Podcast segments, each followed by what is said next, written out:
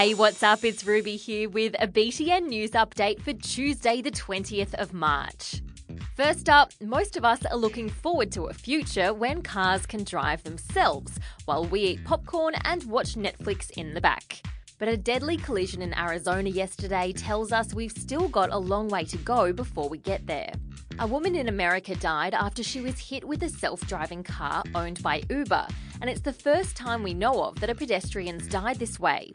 Uber says it'll stop testing the cars for now, while investigators look at how the event happened in the first place. The members of our Aussie Navy are getting some emergency training and spending time living in a submarine. That might sound fun, but the reality is pretty unglamorous. These guys spend months underwater in a massive metal tube, squished in like sardines with about 60 other people. I sleep, for example, with four of the guys in a small cabin, and we only get to sleep 6 hours at a time. There are no windows, no fresh air, and worst horror of all, no Wi-Fi.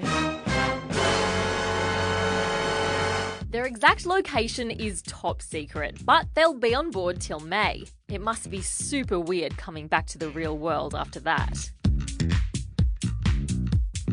Fishing nets. They're designed to, well, net fish.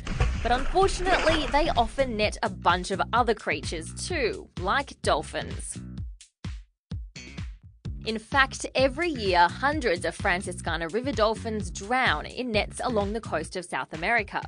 But now scientists have come up with a nifty little device called a banana pinger, and it really does look like a banana. It's clipped onto the nets and it sends out a high-pitched pinging noise that scares dolphins away. Absolute genius. Daphne the giant yellow inflatable duck's epic ocean adventure has come to an end. And it turns out the adventure wasn't so epic after all.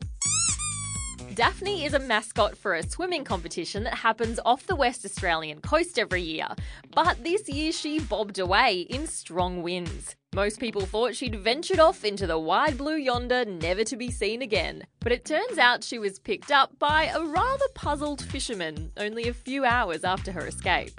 Better luck next time, Daphne. And that's all the news we have today, but I'll catch you tomorrow. See ya!